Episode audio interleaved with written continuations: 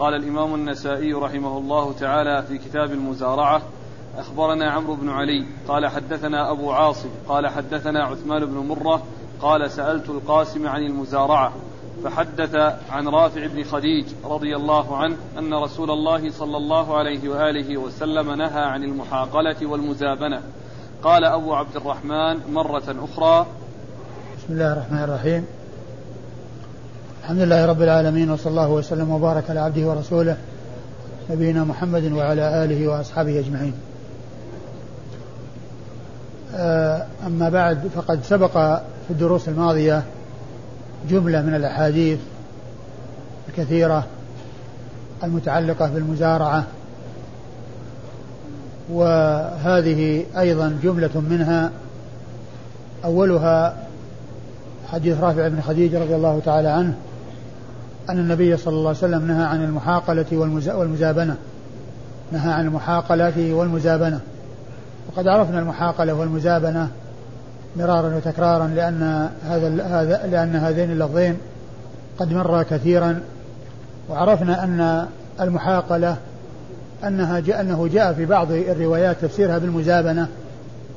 وجاء آه، في بعضها أنها تفسير أنها آه، تأجير الأرض بجزء مما يخرج منها وجاء أنها بيع الحب بالحب في السنابل وفي الزرع.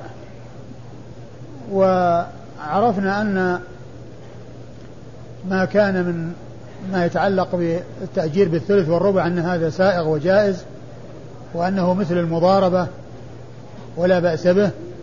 وهي مشاركة من العام من من المالك والمزارع.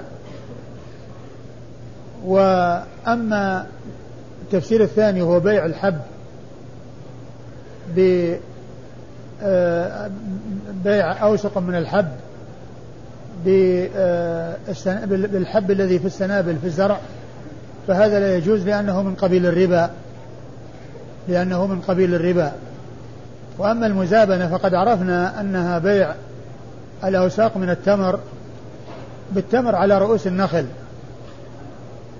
وعلة تحريمه هو كون الربا فيه موجود وذلك من جهة أنه إن كان البيع في الحال بأن استلم هذا الأوسق من التمر واستلم هذا التمر على رؤوس النخل ففيه التفاضل. التفاضل من جهة أن ما في النخل مجهول وإن كانت الأوسق التي دفعها المشتري معلومة وذلك أن بيع الجنس بالجنس كالتمر بالتمر من شرطه التماثل والتقابض التساوي والتقابض. ومن المعلوم أن بيع التمر آه، أو أوساق من التمر معلومة بالرطب على رؤوس النخل التساوي غير موجود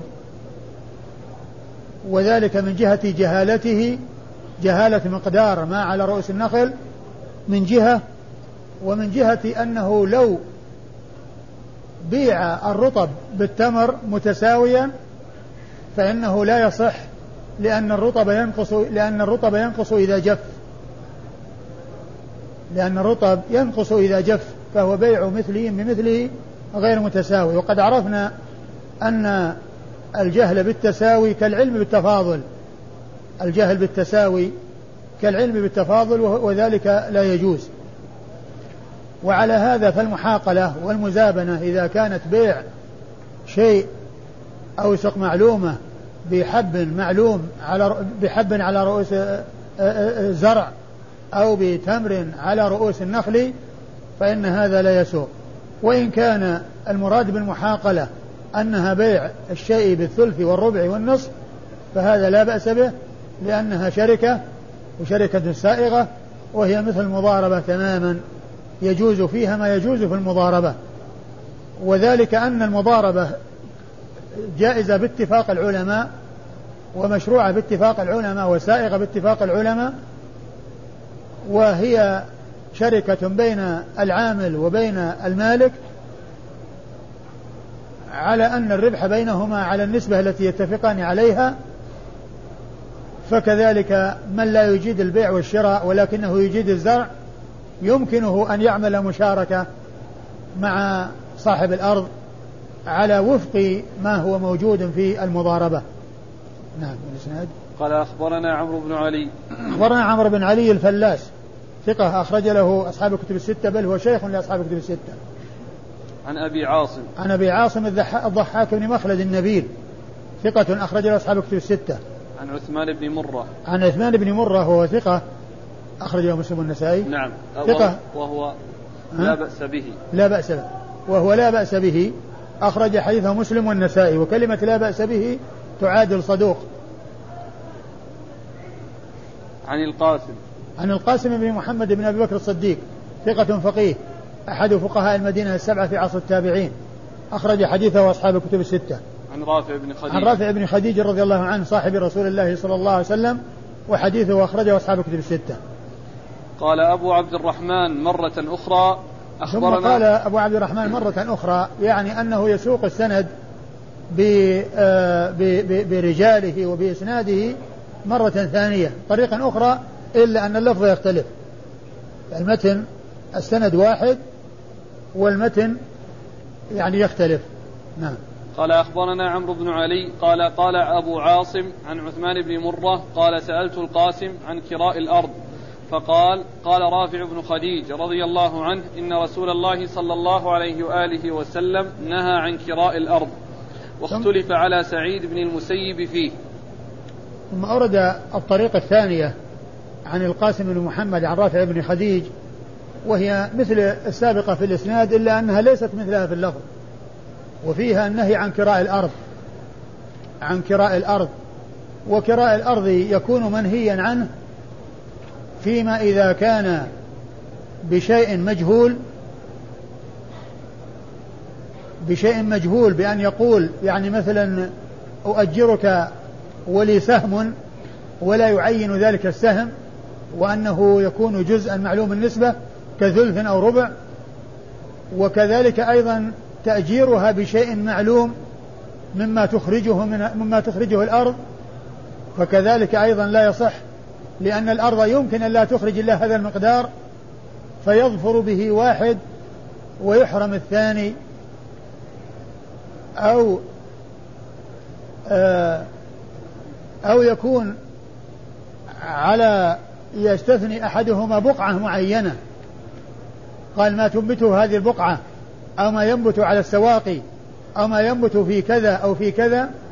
فهذا أيضا لا يجوز لأن هذا يؤدي إلى الخصومة ولأنه قد لا ينبت إلا هذه البقعة والباقي لا يحصل فيه لا يحصل فيه نبات الزرع فيكون في ذلك جهالة. فالنهي عن كراء الأرض إذا كان فيه جهالة أو كان فيه علم يؤدي إلى آه، أن يفوز أو أن يظفر أحد أحد آه، آه، المشترك المتشاركين فيه ويختص به دون الآخر فذلك لا يجوز. أما إذا كان بأجرة معينة يدفعها المستأجر للمؤجر ويقبض الأرض ويتصرف فيها ويستفيد من غلتها وهو قد دفع الأجرة التي استأجر بها أو استأجر بالثلث والربع أو النصف أو بنسبة معينة يتفقان عليها لا بأس بذلك. أي أنه إذا كان التأجير على سبيل المشاركة مثل ما هو موجود في المضاربة كان بالنصف والربع والثلث لا بأس بذلك. وإذا كان بأجرة معلومة يدفعها المستأجر للمؤجر ثم يقبض الأرض ويتصرف فيها وذاك قبض أرض أجرته وهذا قبض أرضه. ما في بأس. لا بأس بذلك. نعم. الإسناد نفسه والإسناد هو نفس الإسناد. قال قال أخبرنا محمد بن المثنى قال حدثنا يحيى عن أبي جعفر الخطمي. واسمه عمير بن يزيد. قال أرسلني عمي وغلاما له إلى سعيد بن المسيب أسأله عن المزارعة. فقال كان ابن عمر رضي الله عنهما لا يرى بها بأسا حتى بلغه عن رافع بن خديج رضي الله عنه حديث. فلقيه فقال رافع أتى النبي صلى الله عليه وآله وسلم بني حارثة فرأى زرعا فقال ما أحسن زرع ظهير؟ فقالوا ليس لظهير. فقال أليس أرض ظهير قالوا بلى ولكنه أزرعها. فقال رسول الله صلى الله عليه وآله وسلم خذوا زرعكم وردوا إليه نفقته. قال فأخذنا زرعنا ورددنا إليه نفقته. ورواه طارق بن عبد الرحمن عن سعيد واختلف عليه فيه. ثم أورد النسائي حديث رافع. نعم. حديث رافع بن خديج رضي الله تعالى عنه وأن أن ابن عمر رضي الله عنه كان لا يرى بتأجير الأرض بأسا حتى لقي رافع بن خديج وأخبره بالذي قد حصل وأن النبي صلى الله عليه وسلم مر في آه، بني حارثة فوجد يعني مزرعة لظهير. فقال ما أحسن يعني هذا أو ما أحسن مزرعة ظهير قالوا إنها ليست لظهير هذه لشخص أزرعه إياها. يعني معناها أجره إياها. أجره إياها. يعني لا ندري كيفية التأجير الذي تم بينهما. فالنبي صلى الله عليه وسلم قال خذوا زرعكم وردوا عليه نفقته. يعني ما يصلح ما يصلح التأجير وإنما الذي يصلح هو الإحسان والإرفاق وأن الإنسان يزرع بنفسه أو أو يمنح غيره. أو يمنح غيره. قوله خذوا زرعكم يعني الزرع الذي زرعه هو يعني أنتم خذوه لأنه حصل في أرضكم والنفقة التي أنفقها أي ذلك العامل الذي هو المزارع ردوها عليه وأعطوها إياه. ردوها عليه وأعطوها إياه. وقد جاء في بعض الروايات والتي ستأتي أن عبد الله بن عمر كان لا يرى بأسا بتأجير الأرض وكان يؤجر أو يؤاجر أراضيه ولما بلغه عن عن رافع بن خديج أن أن النبي صلى الله عليه وسلم نهى عن ذلك خشي أن يكون رسول الله صلى الله عليه وسلم قد أتى عنه فيها شيء خلاف ما كان يعلمه من رسول الله صلى الله عليه وسلم فترك يعني تأجيرها تورعا رضي الله تعالى عنه وأرضاه. والأمر كما ذكرت آه أن المنع يكون في بعض الأحوال والجواز يكون في بعض الأحوال حيث يكون الغرر وحيث يكون الجهالة هذا لا يجوز وحيث يكون شيئا معلوما لا محذور فيه ولا جهالة فيه ولا يترتب عليه تضرر أحدهما دون الآخر فإن هذا لا بأس به. نعم. قال أخبرنا محمد بن المثنى. محمد المثنى هو أبو موسى العنزي الملقب الزمن البصري ثقة أخرج له أصحاب الكتب الستة بل هو شيخ لأصحاب الكتب الستة. عن يحيى عن يحيى بن سعيد القطان البصري ثقة أخرج له أصحاب الكتب الستة. عن أبي جعفر الخطمي واسمه عمير بن يزيد. وعن أبي جعفر الخطمي واسمه عمير بن يزيد وهو صدوق أخرج حديثه أصحاب السنن. نعم. صدوق أخرج حديث أصحاب السنن الأربعة. عن سعيد. عن سعيد ابن المسيب وهو ثقة أخرجه أصحاب كتب الستة. عن رافع. عن رافع بن خديج وقد مر ذكره. قال أخبرنا قتيبة قال حدثنا أبو الأحوص عن طارق عن سعيد بن المسيب عن رافع بن خديج رضي الله عنه أنه قال نهى رسول الله صلى الله عليه وآله وسلم عن المحاقلة والمزابنة وقال إنما, إنما يزرع ثلاثة رجل له أرض فهو يزرعها أو رجل منح أرضا فهو يزرع ما منح أو رجل استكرى أرضا بذهب أو فضة. ميزه إسرائيل عن طارق فأرسل الكلام الأول وجعل الأخير من قول سعيد. ثم ورد النسائي حديث رافع بن خديج رضي الله عنه من طريق أخرى وفيه النهي عن المحاقلة والمزارعة. المحاقلة والمزارعة وقال إنما يزرع ثلاثة. رجل آه، من له أرض فهو يزرع ما, ما, ما, ما ملك ورجل منح أرضا فهو يزرع ما منح ورجل اكترى بذهب أو فضة.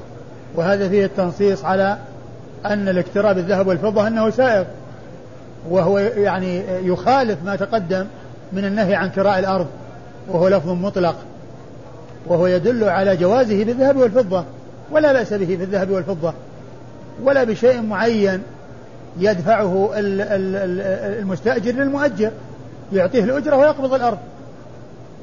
هذا يعني سلم الأرض لينتفع بها وأخذ أجرته على ذلك.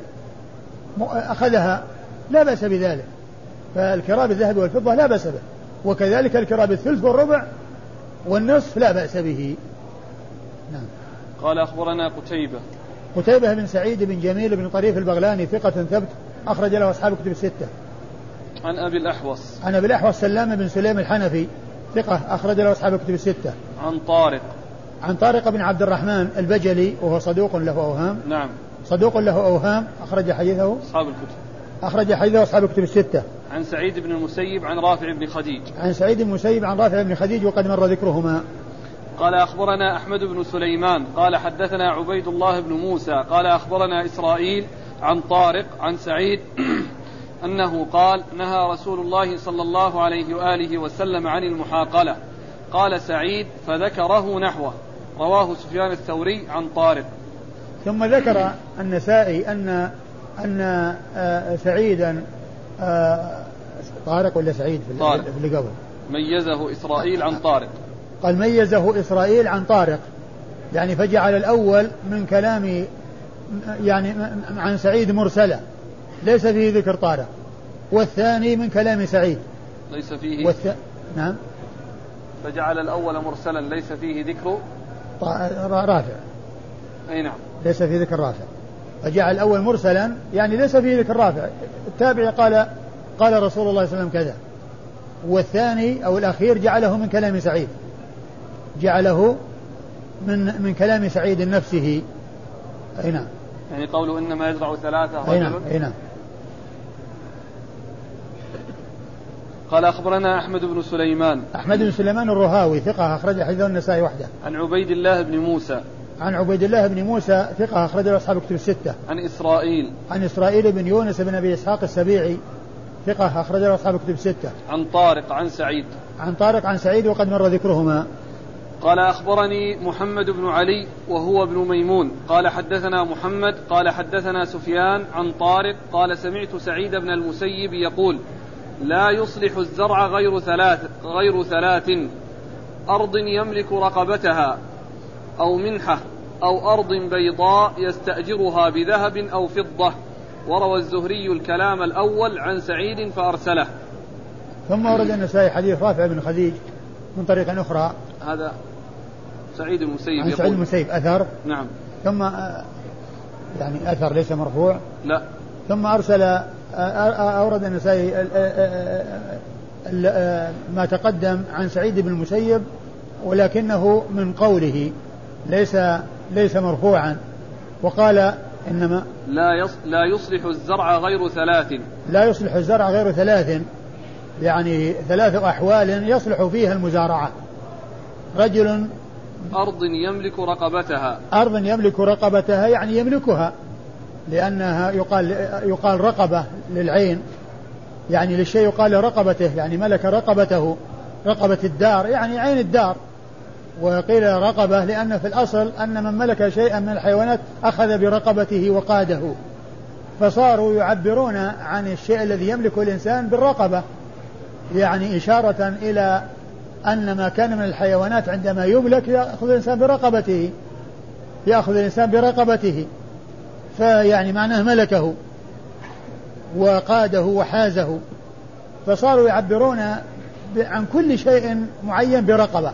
رقبة الدار رقبة السيارة رقبة كذا يعني تعادل العين تقابل العين أو تماثل العين. رجل ملك رق... أرض يملك رقبتها. أرض يملك, يملك رقبتها يعني يزرعها بنفسه أو أو منحة. أو منحة. إنسان منح أرضا فهو يزرعها لأنه منح إياها. أو أرض بيضاء يستأجرها بذهب أو فضة. أو أرض بيضاء يستأجرها بذهب أو فضة. وهذا مثل ما تقدم. وذكر في الأول أولا ذكر أنه مرفوع ثم ذكر في الطريقة الثانية أنه مقسوم إلى قسمين قسم أرسله سعيد وقسم هو من قوله ثم ذكر حديثا آخر هو من قوله وهو مثل الذي آه، الفقرة الثانية التي قال عنها في الحديث الإسناد الذي قبله أنه من قوله. يعني فيه ذكر الأمور الثلاثة التي هي كل إنسان يملك يزرع ما ملك أو يزرع ما منح أو اكترى بذهب أو فضة. قال أخبرني محمد بن علي هو ابن ميمون. محمد بن علي هو ابن ميمون الرقي وهو ثقة أخرج حديثه النسائي وحده. عن محمد. وكلمة هو بن ميمون هو بن ميمون هذه قالها من دون النسائي. وهذا يبين لنا أن أن من دون النسائي يزيد في شيوخ النسائي من يحتاج إلى إيضاح وبيان بأن يقول ويقول هو لأن هذا لا يكون من كلام النسائي لأن لو كان النسائي كان ما يحتاج أن يقول هو يقول علي بن ميمون آه، علي بن محمد علي بن محمد محمد بن علي. محمد بن علي بن ميمون الرقي هكذا يقول بدون ما يقول هو. لكن غير التلميذ هو الذي يقول هو إذا أراد أن يوضح ويبين. وهذا يبين لنا أن غير النسائي يضيف إلى كلام النسائي ما يوضحه ويبينه نعم. عن محمد. عن محمد وهو بن يوسف الفريابي. محمد بن يوسف الفريابي وهو ثقة أخرج له. أصحاب الكتب. ثقة أخرج له أصحاب الكتب الستة. عن سفيان. عن سفيان بن سعيد بن مسروق الثوري ثقة فقيه. وصف بأنه أمير المؤمنين في الحديث وحديث أخرج أصحاب الكتب الستة. عن طارق عن سعيد. عن طارق عن سعيد وقد مر ذكرهما. قال قال الحارث بن مسكين قراءة عليه وأنا أسمع عن ابن القاسم. قال حدثني مالك عن ابن شهاب عن سعيد بن المسيب أن رسول الله صلى الله عليه وآله وسلم نهى عن المحاقلة والمزابنة ورواه محمد بن عبد الرحمن بن لبيبة عن سعيد بن المسيب فقال عن سعد بن أبي وقاص. ثم أورد هذه الطريقة الثانية وهي توافق ما تقدم في الطريقة التي قبل هذه حيث قال أرسل الأول وجعل الثاني من كلامه.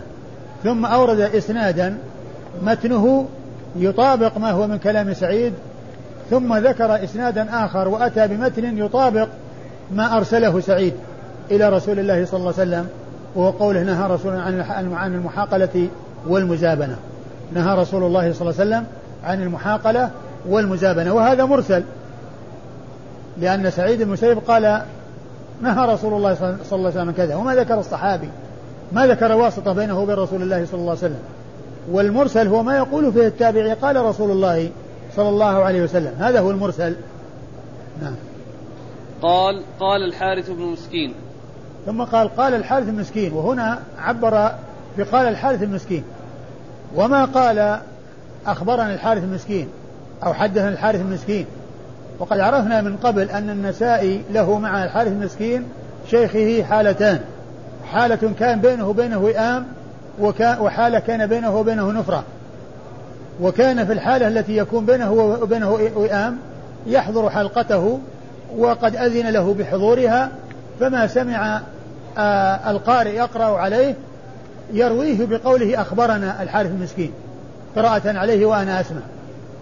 وأما إذا كان في الحالة التي كان بينه وبينه فيها عدم وفاق ووئام فإن وكان يأتي وقد منعه من حضور حلقته فكان يأتي ويجلس من وراء الستار ويسمع والحارث المسكين لا يدري عنه ويروي عنه ولكن لا يقول أخبرنا لأن الحارث المسكين ما قصد إخباره وما قصد تحديثه ولكنه أتى من دون ما يدري وهذا سائق عند المحدثين. كون الإنسان يعني يروي عن الشيخ والشيخ لا يريد له أن يروي عنه. يعني حيث يأتي مع الناس ويسمع ولكنه يعني مختفي. ثم يقول قرئ عليه وأنا أسمع قرئ عليه وأنا أسمع أو قال كذا وأنا أسمع. فهذا لا بأس به. فهذه الحالة يعبر عنها النسائي بأن لا يقول أخبرنا وإنما يقول قال الحارث المسكين. الحارث المسكين قراءة عليه وأنا أسمع. والحارث المسكين ثقة فقيه مصري أخرج حديثه أبو داود والنسائي. عن ابن القاسم. عن ابن القاسم عبد الرحمن بن القاسم صاحب الإمام مالك ثقة فقيه. أخرج حديثه البخاري وأبو داود في المراسيل والنسائي. عن مالك. عن مالك بن أنس إمام دار الهجرة الإمام المشهور أحد أصحاب المذاهب الأربعة المشهورة من مذاهب أهل السنة وهي مذهب أبي حنيفة ومذهب مالك ومذهب الشافعي ومذهب أحمد. هذه المذاهب الأربعة وهي مذاهب سنة أهل سنة ليست مذاهب أهل بدعة كما يقال المذاهب الثمانية وبعض الناس يحاول أنه يجمع موسوعات لأصحاب المذاهب الثمانية وهي مذهب مذهب الزيدية ومذهب الإباضية ومذهب الظاهرية ومذهب الجعفرية. يعني المذاهب المشهورة مذاهب أهل السنة هي هذه الأربعة. وأما يعني غيرها فهو ليس مثلها وإن كان الظاهرية هم أخف من غيرهم. ولكنهم ابتلوا بالأخذ بالظاهر وعدم الأخذ بالقياس نعم عن ابن شهاب عن ابن شهاب محمد بن مسلم بن عبد الله بن شهاب الزهري ثقة فقيه أخرج له أصحاب كتب الستة. عن سعيد بن مسيب. عن سعيد بن مسيب وقد مر ذكره. قال أخبرنا عبيد الله بن سعد بن إبراهيم قال حدثني عمي قال حدثنا أبي عن محمد بن عكرمة عن محمد بن عبد الرحمن بن لبيبة عن سعيد بن المسيب عن سعد بن أبي وقاص رضي الله عنه أنه قال كان أصحاب المزارع يكرون في زمان رسول الله صلى الله عليه وآله وسلم مزارعهم بما يكون على الساقي من الزرع. فجاءوا رسول الله صلى الله عليه وآله وسلم فاختصموا في بعض ذلك. فنهاهم رسول الله صلى الله عليه وآله وسلم أن يكروا بذلك وقال أكروا بالذهب والفضة. وقد روى هذا الحديث سليمان عن رافع فقال عن رجل من عمومته. ثم ورد النسائي حديث سعد بن أبي وقاص رضي الله تعالى عنه وفيه آه، أن أصحاب رسول الله صلى الله عليه وسلم في زمنه كانوا يكرون آه، يعني على على ما يكون على السواقي يعني معناه واحد أحد الاثنين يقول لي الذي ينبت على السواقي والباقي لك. يعني معناه الذي يكون على حافة الماء والذي يشرب من الماء دائما وأبدا ويحسن ويظهر يعني جيدا ويعني آه، مفيدا ومثمرا آه، يشترطه أحدهما. ف آه، يكون هذا الذي على السواقي يعني ظهر وغيره ما صلح. فيختصمون. يقول أنا اشتغلت وأنا تعبت ولا حصلت شيء وأنت أخذت الذي على السواقي. لأنه ما نبت كله نبت الذي على السواقي. فجاءوا إلى رسول الله صلى الله عليه وسلم فنهاهم. طبعا هذا لا يجوز لأن فيه جهالة. لأنه يحوزه أحدهما دون الآخر. لكن لو كان بالثلث أو النصف إن كان لو لو كان صاع واحد يكون بينهما. واحد له نصف والثاني له نصف أو واحد ثلث وواحد ثلثين. أما أن يكون أحدهما له آصع معينة والباقي لفلان أو آه يكون ما ينبت على السواقي وما ينبت على حافة النهر وعلى حافة الماء فيكون لواحد والثاني هذا يؤدي إلى الخصومة ويؤدي إلى آه، آه، الفوضى ويؤدي إلى النزاع وهذا لا يصح ولا يسوق وإنما يكون بالذهب والفضة. ولهذا الرسول أرشدهم إلى أن يكروا بالذهب والفضة. إنسان يستأجر الأرض يدفع الأجرة ذهب وفضة ويمسك الأرض وما يخرج منها يكون له. أي للمزارع لأنه دفع الأجرة وانتهى. ذاك أخذ نصيبه من قبل. نعم. قال أخبرنا عبيد الله بن سعد بن إبراهيم. عبيد الله بن سعد بن إبراهيم بن سعد بن إبراهيم بن عبد الرحمن بن عوف وهو ثقة أخرج حديثه البخاري ومسلم نعم. وأبو داود والنسائي. البخاري وأبو داود والترمذي البخاري وأبو داود والترمذي والنسائي. عن عمه, عن عمه يعقوب بن إبراهيم بن سعد. عن عمه وهو يعقوب بن إبراهيم بن سعد بن إبراهيم بن عبد الرحمن بن عوف وهو ثقة أخرج له أصحاب كتب الستة. عن أبيه يعني يعقوب يروي عن أبيه آه أبوه إبراهيم هو إيش الإسناد؟ الإسناد عبيد الله بن سعد بن إبراهيم. نعم. أبوه إبراهيم إبراهيم بن سعد بن إبراهيم. وهو ثقة أخرجه أصحاب كتب الستة. عن محمد بن عكرمة. عن محمد بن عكرمة وهو مقبول. أخرج حديثه مسلم والنسائي. أبو داود والنسائي. أخرج حديثه أبو داود والنسائي. مقبول. أخرج حديثه أبو داود والنسائي. عن محمد بن عبد الرحمن بن لبيبة. عن محمد بن عبد الرحمن بن لبيبة وهو ضعيف كثير الإرسال. أخرج حديثه أبو داود والنسائي. عن سعيد بن المسيب عن سعد بن أبي وقاص. عن سعيد بن المسيب وقد مر ذكره عن سعد بن أبي وقاص رضي الله عنه صاحب رسول الله صلى الله عليه وسلم واحد العباد واحد السبع واحد آه، آه، آه، العشرة المبشرين بالجنة رضي الله تعالى عنه وأرضاه. والحديث وإن كان في إسناده يعني رجل ضعيف كثير الإرسال إلا أنه جاء من طريق أخرى يعني بهذا بهذا اللفظ وأن الرسول نهى أن يكترى أو أن يكرى تكرى الأرض يعني بأشياء معينة تنبت على السواقي وما إلى ذلك هذا سيأتي في حديث ثابت عن رسول الله صلى الله عليه وسلم. فهو في معنى ما ما يأتي. يعني هذا اللفظ الذي فيه قد صح من طريق أخرى عن رسول الله صلى الله عليه وسلم. بالنسبة لعبيد الله بن سعد بن إبراهيم أيوة. كما ذكرتم البخاري ومسلم. البخاري ومسلم؟ والترمذي والنسائي. البخاري ومسلم والترمذي والنسائي. عبيد الله لشيخ النسائي عبيد الله بن سعد بن إبراهيم أخرج حديثه البخاري ومسلم والترمذي والنسائي. مثل شيخ علي بن حجر الذي يأتي ذكره كثيرا البخاري ومسلم والترمذي والنسائي.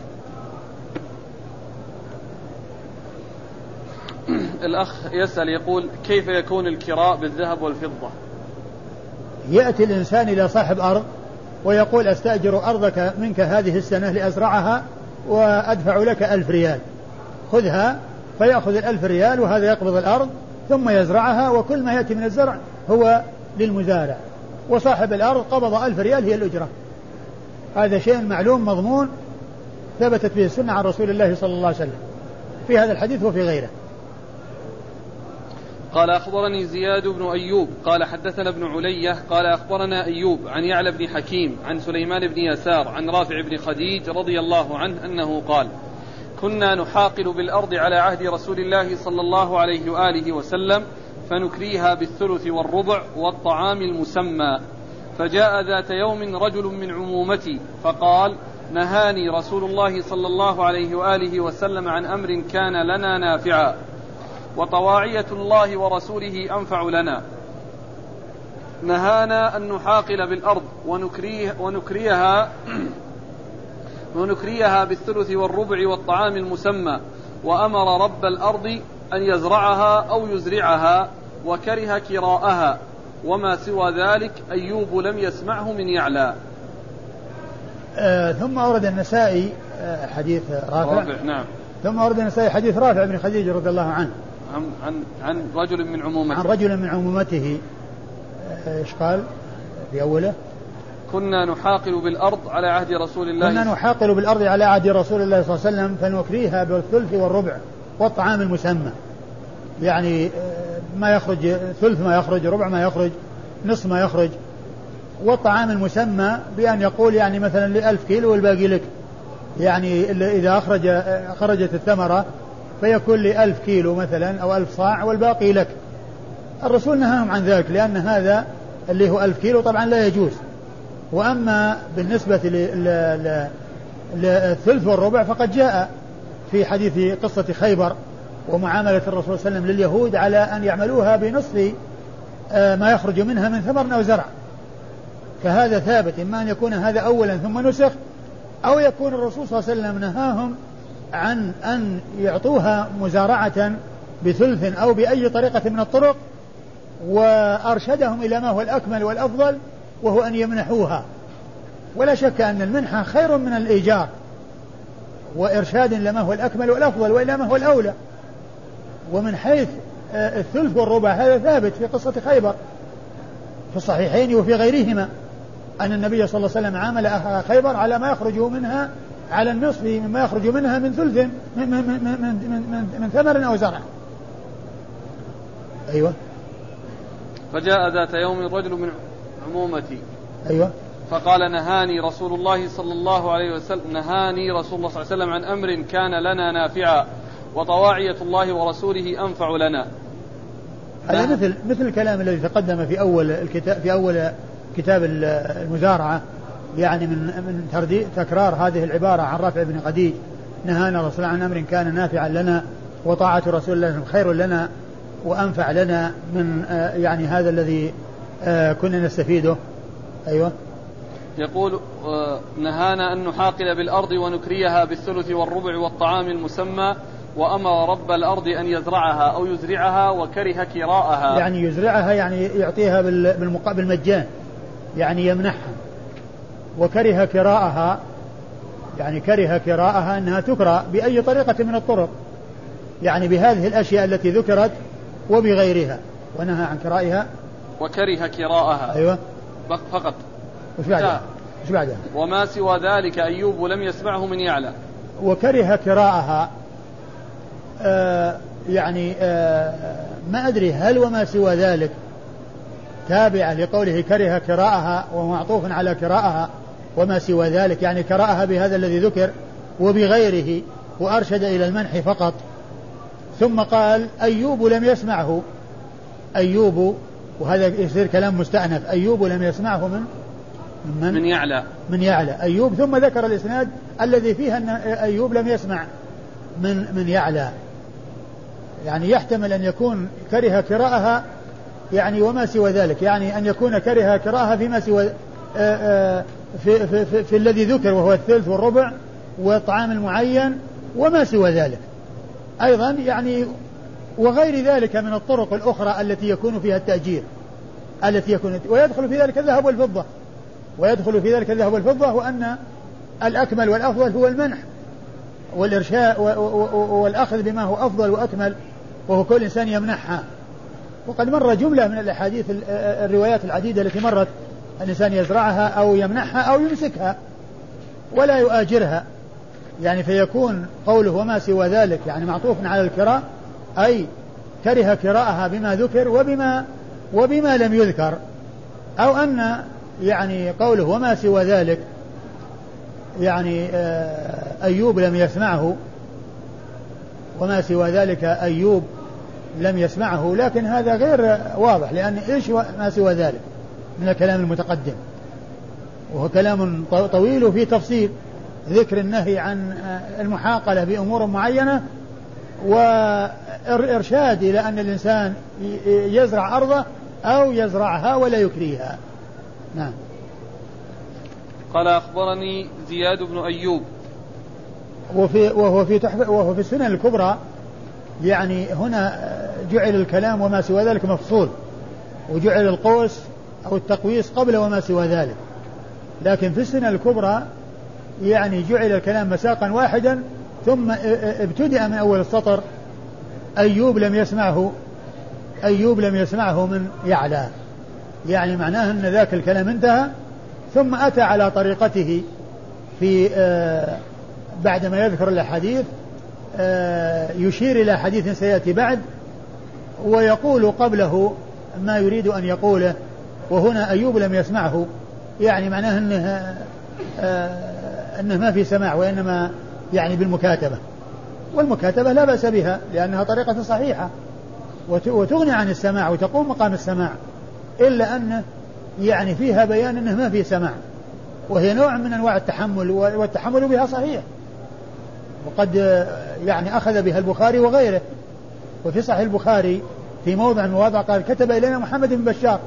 وهو شيخه الذي يروي عنه كثيرا. فالرواية بالمكاتبة كثيرة جدا. وكذلك أيضا في فيما يعني في التابعين. يا كتب فلان إلى فلان يسأله فأجابه بكذا وكذا. ثم روى عنه بالمكاتبة. آه، المكاتبة ما ما تؤثر ولا كان ما سمع. نعم.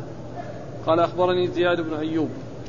أخبرني زياد بن أيوب وهو ثقة أخرج حديثه البخاري ومسلم والترمذي والنسائي.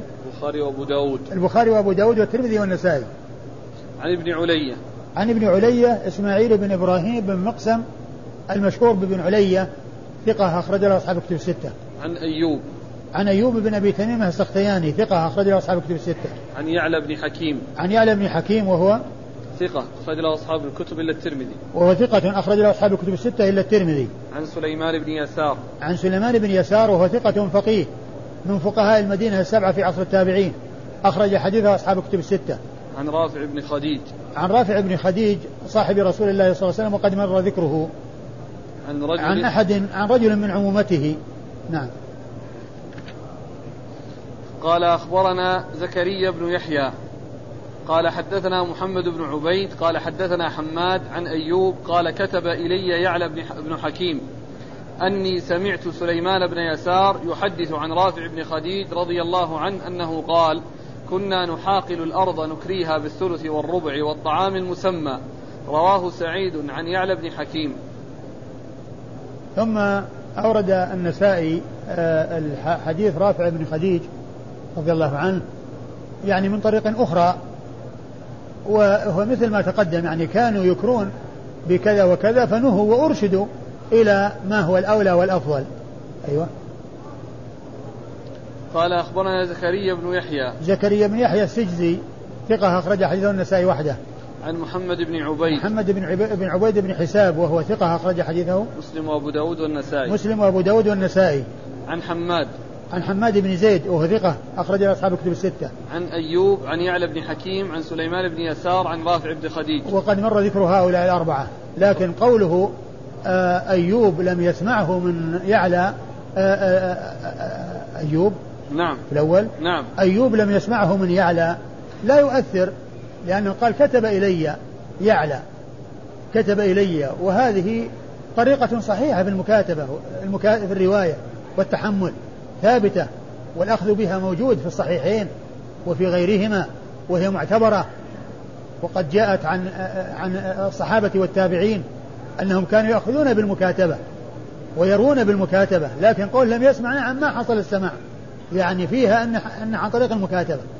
يعني في هذا في هذه الرواية أن حصل عن طريق المكاتبة. لكن هذا ليس قدحا لأن المكاتبة أو الرواية بالمكاتبة صحيحة ثابتة. وقد روى البخاري في صحيحه عن شيخه محمد بن بشار الذي يروي عنه كثيرا حديثا واحدا قال فيه كتب إلي محمد بن بشار وأنا قد ذكرته في الفوائد المنتقاة من فتح الباري. نعم. قال أخبرنا إسماعيل بن مسعود قال حدثنا خالد بن الحارث عن سعيد عن يعلى بن حكيم عن سليمان بن يسار أن رافع بن خديج رضي الله عنه قال كنا نحاقل على عهد رسول الله صلى الله عليه وآله وسلم فزعم أن بعض عمومته أتاه فقال نهاني رسول الله صلى الله عليه وآله وسلم عن أمر كان لنا نافعا وطواعية الله ورسوله أنفع لنا. قلنا وما ذاك؟ قال قال رسول الله صلى الله عليه وآله وسلم من كانت له أرض فليزرعها أو ليزرعها أخاه ولا يكاريها بثلث ولا ربع ولا طعام مسمى. رواه حنظلة بن قيس عن رافع فاختلف على ربيعة في روايته. ثم ورد النسائي حديث يعني آه، أمر بأن يزرعوا أو يمنحوا ونهيهم عن أن يزرعوها بالثلث والربع والطعام المسمى. وعرفنا التفصيل والجواب الذي فيه تفصيل ذلك وأنه يسوغ يعني في بعض الأحوال ولا يسوق في بعضها. الإسناد؟ قال أخبرنا إسماعيل بن مسعود. إسماعيل بن مسعود أبو مسعود البصري ثقة أخرج حديثه النسائي وحده. عن خالد بن الحارث عن خالد بن الحارث البصري ثقة أخرج له أصحاب الكتب الستة. عن سعيد. عن سعيد بن أبي عروبة ثقة اخرج أصحاب الكتب الستة. عن يعلى بن حكيم عن سليمان بن يسار عن رافع بن خديج عن بعض عمومته وقد مر ذكر هؤلاء. قال أخبرنا محمد بن عبد الله بن المبارك.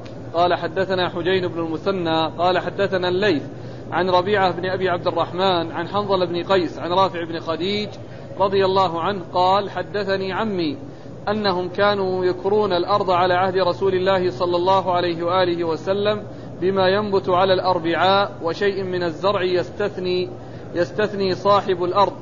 فنهانا رسول الله صلى الله عليه وآله وسلم عن ذلك. فقلت لرافع فكيف كراؤها بالدينار والدرهم؟ فقال رافع ليس بها بأس بالدينار والدرهم. خالفه الأوزاعي. ثم ورد النسائي حديث رافع بن خديج آآ آه، آآ آه، وهو يعني يبين أن أن الذي كان نهاهم الرسول صلى الله عليه وسلم شيء فيه جهالة وأنه آه، يعني جاءهم وهم يحاقلون بأن يؤجروا ما ينبت على الأربعاء. نعم. الأربعاء والمقصود به الربيع يعني ما يكون على يعني حافة النهر وهو الجد النهر الصغير. يعني ما ينبت حوله يعني يستثنيه واحد منهم يقول لي والباقي لك. أو أو يعني أماكن معينة بأن يقول بقعة الفلانية هذه لي والباقي لك فالرسول نهاهم عن ذلك وأرشدهم إلى أن يكروا بالذهب والفضة عندك هنا؟ نهى وسلم بس ذكر ذكر الذهب والفضة؟ إي نعم هو السائل يقول فقلت لرافع فكيف كراؤها بالدينار نعم. والدرهم؟ نعم قال السائل فقلت فكيف كراؤها بالدينار والدرهم؟ قال لا بأس بذلك أيوه قال أخبرنا محمد بن عبد الله بن المبارك محمد بن عبد الله المبارك المخرمي ثقة أخرج حديث البخاري وأبو داود النسائي. عن حجين بن المثنى. عن حجين بن المثنى وهو ثقة أخرج حديث أصحاب الكتب الستة إلا ابن ماجه. نعم. أصحاب الكتب الستة إلا ابن ماجه. عن الليث عن الليث بن سعد المصري ثقة فقيه أخرج له أصحاب الكتب الستة. عن ربيعة بن أبي عبد الرحمن. ربيعة بن أبي عبد الرحمن المشهور بربيعة الرأي وهو شيخ الإمام مالك وهو ثقة أخرج له أصحاب الكتب الستة. عن حنظلة بن قيس. عن حنظلة بن قيس وهو ثقة أخرج له أصحاب الكتب الستة إلا الترمذي. أصحاب الكتب الستة إلا الترمذي. عن رافع بن خديج عن عمه. عن رافع بن خديج عن عمه وقد مر ذكر هؤلاء. قال أخبرنا المغيرة بن عبد الرحمن قال حدثنا عيسى هو ابن يونس قال حدثنا الأوزاعي عن ربيعة بن أبي عبد الرحمن عن حنظلة بن قيس الأنصاري قال سألت رافع بن خديج رضي الله عنه عن كراء الأرض بالدينار والورق فقال لا بأس بذلك. إنما كان الناس على عهد رسول الله صلى الله عليه وآله وسلم يؤاجرون على الماذيانات وأقابل الجداول. فيسلم هذا ويهلك هذا ويسلم هذا ويهلك هذا. فلم يكن للناس كراء إلا هذا فلذلك زجر عنه. فأما شيء معلوم مضمون فلا بأس به. وافقه مالك بن أنس على إسناده وخالفه في لفظه. ثم ورد النسائي حديث رافع بن خديج وهو فيه التفصيل. وفيه التفصيل الذي آه، هو في الحقيقة يبين أن المنهي عنه أنواع معينة. أنواع معينة فيها جهلة وفيها غرض قال آه، كانوا يؤاجرون يعني على يعني الماذيانات يعني أماكن يعني آه، تتميز بالماء وتروى بالماء وأقبال الجداول يعني رؤوسها ويعني آه التي يعني على حافتها و وإيش؟ فيسلم فقط. فيسلم هذا فيسلم هذا يعني الذي على اللي على الماذيانات وأقبال الجداول الذي على على الماء يسلم ويثمر ويهلك الذي ما الذي ليس حول الماء وليس قريبا من الماء ويسلم هذا ويهلك هذا ويهلك هذا ويسلم هذا. فزجروا. فزجر صلى عن ذلك لأن هذا فيه غرر وفيه جهالة. واحد يفوز واحد يحوز الفائدة والثاني يذهب عمله بالمجان. واحد يذهب عمل يذهب بلا شيء والثاني يفوز بالحاصل والثمرة والنتيجة فنهوا عن ذلك. قال أما شيء مضمون معلوم مضمون فلا بأس به. يعني شيء معلوم يعني الشيء المعلوم مثل ربع الثلث لأن هذا شيء مضمون ومعلوم ما في جهالة. لو طلع صاع واحد يكون بينهم نصفين. ولو طلع آلاف الآصع تكون بينهم. وكذلك إذا أجر بدراهم ودنانير يعني شيء معلوم دفع الإجرة وهذا قبض الأرض. لا بأس بذلك. شيء معلوم مضمون وهذا يبين ما أجمل يعني في آه، ما تقدم من النصوص التي فيها النهي وهو عن رافع نفسه. ولهذا لما ذكر الحافظ بن حجر في بلوغ المرام يعني الحديث قال وهو يعني عند عند عند عند البخاري ومسلم قال وهذا فيه بيان لما أجمل في المتفق عليه من النهي عن كراء الأرض. يعني أن النهي عن شيء معين فيه جهالة. أما شيء يكون معلوم مضمون لا جهالة فيه ولا غرر فهذا لا بأس به. قال أخبرنا المغيرة بن عبد الرحمن. المغيرة بن عبد الرحمن المغيرة بن عبد الرحمن آه، ليش؟ الحراني الحراني وهو ثقة أخرج له النسائي وهو ثقة أخرج حديثه النسائي وحده عن عيسى بن يونس عن عيسى بن يونس بن أبي إسحاق السبيعي وهو ثقة أخرج له أصحاب الكتب الستة عن الأوزاعي عن الأوزاعي عبد الرحمن بن عمرو الأوزاعي ثقة فقيه أخرج له أصحاب الكتب الستة. عن عن ربيعة بن أبي عبد الرحمن آه. عن حنظلة بن قيس عن رافع بن خديج. وقد مر ذكر هؤلاء قال أخبرنا عمرو بن علي قال حدثنا يحيى قال حدثنا مالك عن ربيعة عن حنظلة بن قيس قال سألت رافع بن خديج رضي الله عنه عن كراء الأرض فقال نهى رسول الله صلى الله عليه وآله وسلم عن كراء الأرض قلت بالذهب والورق قال لا إنما نهى عنها بما يخرج منها فأما الذهب والفضة فلا بأس رواه سفيان الثوري رضي الله عنه عن ربيعة ولم يرفعه ثم أورد النسائي حديث رافع بن خديج من طريق أخرى وهو مثل ما تقدم إلا أنه فيه شيء من الإجمال لأنه قال نهى عن كرائها. إيش؟ عن كرائها بإيش؟ نهى صلى الله عليه وسلم عن كراء الأرض. فقال له نعم نهى عن كراء الأرض يعني هذا مطلق. يعني يختلف ذاك الذي تقدم فيه التفصيل. أقول فيه التفصيل والإيضاح لما أجمل في هذه الرواية وفي غيرها. أيوة أما قال في الذهب والفضة فلا بأس. وهو لا بأس به في الذهب والفضة وفي أي شيء يعني معين ولا بأس به ولا بشيء معين يدفعه المستأجر للمؤجر وكذلك بالثلث والربع. نعم. قال أخبرنا عمرو بن علي عن يحيى عن مالك. عمرو بن علي عن يحيى أو القطان عن مالك وقد مر ذكرهم. عن ربيعة عن حنظلة عن رافع بن خديج. وكلهم مر ذكرهم. قال أخبرنا محمد بن عبد الله بن المبارك عن وكيع قال حدثنا سفيان عن ربيعة بن أبي عبد الرحمن عن حنظل بن قيس قال سألت رافع بن خديج رضي الله عنه عن كراء الأرض البيضاء بالذهب والفضة فقال حلال لا بأس به ذلك فرض الأرض. رواه يحيى بن سعيد عن حنظل بن قيس ورفعه كما رواه مالك عن ربيعة. ثم أورد النسائي آه، آه، الأثر أثره عن عن رافع نعم. يعني موقوف عليه. أي نعم. ثم أورد النسائي الأثر عن رافع موقوفا عليه أنه سئل عن كرائها بالذهب والورق فقال لا بأس به حلال لا بأس به. إيش بعده؟ ذلك فرض الأرض. ذلك فرض الأرض يعني آه، يبدو والله أعلم أن المقصود به يعني أن أن أن أن, أن هذا هو الذي آه، تستحقه الأرض أو يعني يجوز آه، أن تستحل به الأرض. أو آه، تؤخذ الأرض به. نعم. قال أخبرنا محمد بن عبد الله المبارك عن الوكي عن وكيع. محمد بن عبد الله المبارك المخرمي مر ذكره. وكيع هو بن الجراح الرؤاسي الكوفي ثقة أخرج له أصحاب الكتب الستة. عن سفيان. عن سفيان الثوري مر ذكره. عن ربيعة بن أبي عبد الرحمن عن حنظلة عن رافع. وقد مر ذكر هؤلاء. قال أخبرنا يحيى بن حبيب بن عربي في حديثه عن حماد بن زيد عن يحيى بن سعيد عن حنظلة بن قيس عن رافع بن خديج رضي الله عنه أنه قال نهانا رسول الله صلى الله عليه وآله وسلم عن كراء أرضنا ولم يكن يومئذ ذهب ولا فضة فكان الرجل يكري أرضه بما على الربيع والأقبال وأشياء معلومة وساقه. رواه سالم بن عبد الله بن عمر عن رافع بن خديج واختلف على الزهري فيه.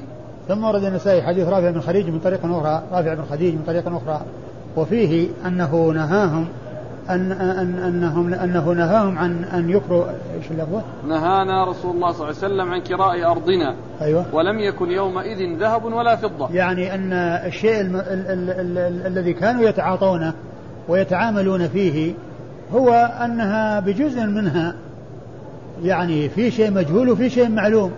وقد نهوا عن ذلك وأرشدوا إلى ما هو الأكمل.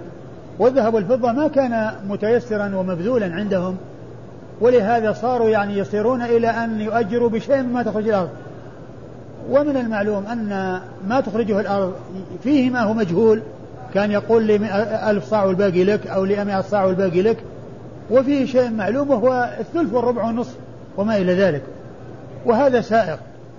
والذهب والفضة سائق. يعني وما كانوا يستعملونه لأن آه، النقد بأيديهم يعني ليس متوفرا وكثيرا في أيديهم.